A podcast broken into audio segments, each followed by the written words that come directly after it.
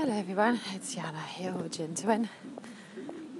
It's the 5th of October, I think, so this is going to be October day 5. I'm just walking to work. Actually really lucky there's no tube strike today. There was going to do tube strike, so that would have made things a bit more difficult. But also, okay, it's still a bit windy, but we had an absolute howling storm all night, lots of rain, absolutely atrocious weather, and then it cleared just in time for me to take Henry to school, so that was good. And now we've got lovely sunshine, but let's see if it lasts. It's in my experience, if it's very windy, then the next bit of weather can travel along just as fast, so we'll see how it goes.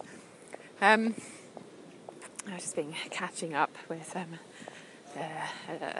sort of still slightly cough-free, but already sounding a little bit coldy interview that Theresa May gave before her now infamous speech yesterday. Yeah, she's saying she went into politics because she wants to make people's lives better. I'm struggling to think of a single thing that she's done as Prime Minister or as Home Secretary that's made anyone's lives better. So, I mean, if that is her aim, then really she should get out of politics, if anything. Wow. And she also thinks the Foreign Secretary breaking rank and going and setting out his own vision for stuff, she thinks it's a strong leadership indication that she keeps him around rather than sacking him or telling him off publicly. Yes, it's good to have different voices around, but that's what the meetings are for. They can bring their input and then the vision gets decided, and that's what the government puts out. It's not looking strong at all if you've got different people coming up with different things. Not helpful at all. Anyway, I'm sure you've heard by now about the speech yesterday. I didn't have time to watch it all. I just watched the I read comments, sort of on-time comments, and also on Twitter, that is, and I watched the pertinent bits.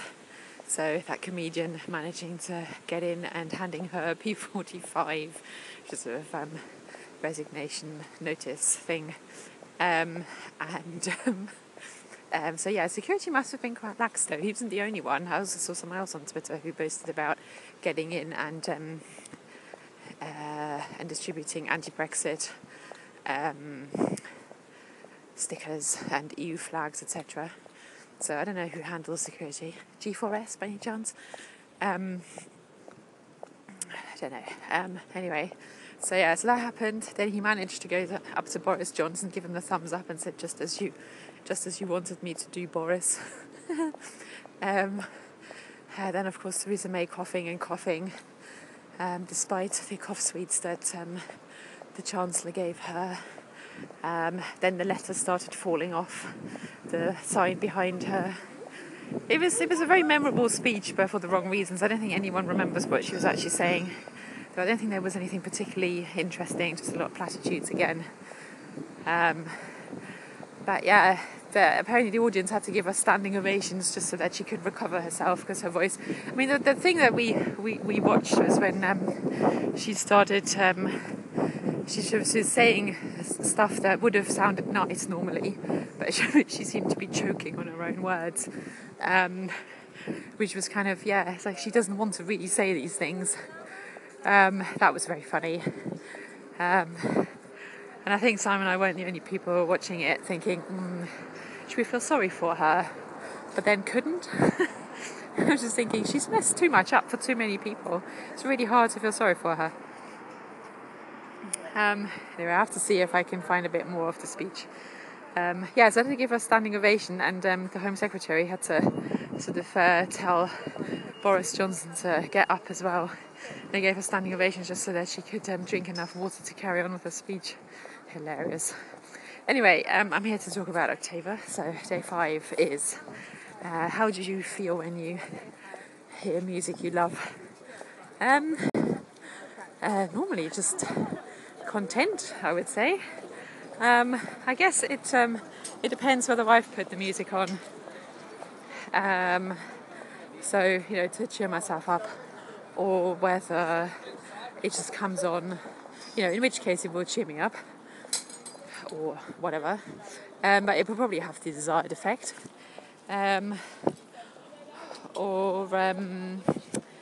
Sometimes stuff comes on without me, without my knowledge. So, like when I go back to Germany, my mum listens to this radio station that has music on from 20, 30 years ago, and I hear all these songs. And I think, oh my god, this is, you know, this used to be a favourite, or oh my god, I remember this one. I haven't heard this in years. But especially when a favourite comes on, I say, oh, I love that. I used to love this song. Yeah, then obviously there's all the memories come back. Childhood memories, etc., about the song, and you know, how I felt when I heard it then. So yeah, I suppose it depends really.